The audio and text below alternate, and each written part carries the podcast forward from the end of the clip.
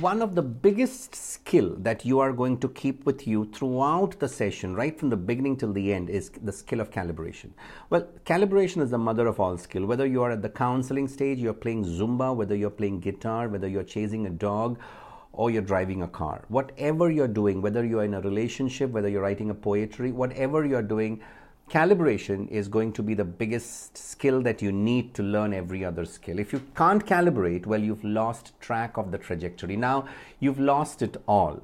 Well, now the question is if you are calibrating, then what are you calibrating? You're calibrating both the holograms. One, you.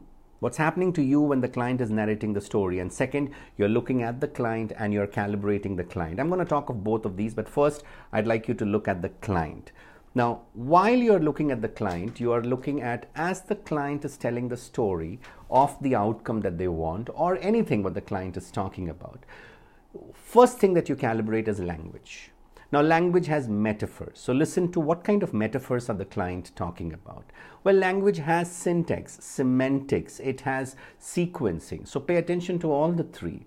Um, also, what's the texture of language? Which language did they choose to speak? So, listen to the language when you listen to the explicit language where you get the metaphors the syntax the semantics the grammar and you know sequencing and all of that you get to hear what are their beliefs what are the roles they are playing how they are suffering what is okay in their world what is not okay in their world what are possibilities what are capabilities where they allow themselves to do certain things what's not allowed in their world.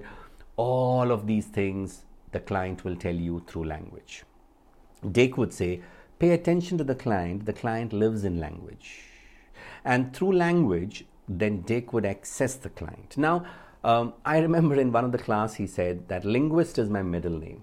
And that is true because through language and a language alone, he gets the client in the first place now as you are as much as you are looking at the language and you're making notes ki kis tarah ka representational system did the client take? How did the client represent their problem or their outcome? Did they use more visual cues or did they use more auditory cues?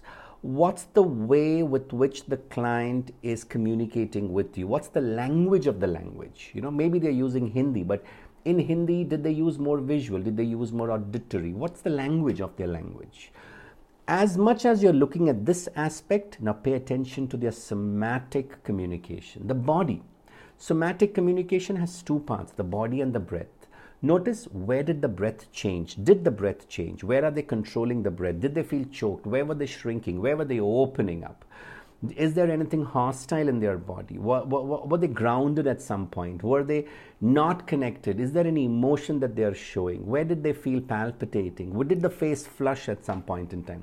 So look at these sensory cues and look at them so clearly that you have a lot of resources. Now, the proof of the communication is the language plus the somatic investment.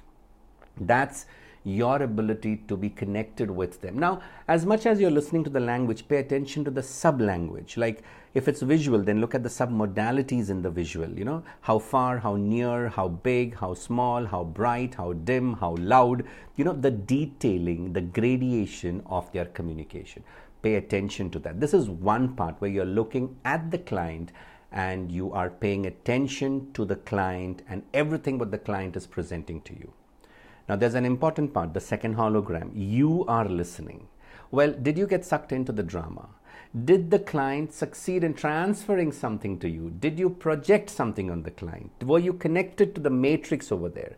Were you involved with the with the story? Did did that story elicit a story for you? Or is there a weight in your body now? Is your shoulders heavy? Has your breath changed with that story? Did you get affected with it? Well, as much as you are in the client's world, were you dissociated, attached, of course, involved in a way that you are dissociated? Where y- are you affected, or did were you able to view it from the clean meta position? Was your neurology clean? Were you in a neuro clean state, or did, did that affect you? And to know both is very important. If you realize that there is some component of the client's story that's beginning to bother you, well, make mental notes or write it down. That's the place where you begin to work with yourself when you go back into your personal therapy. It's important because you cannot pour from an empty cup. So you need to fill your cup, and these are signs and signals where you get to know that your cup is getting deleted, getting depleted. Yeah?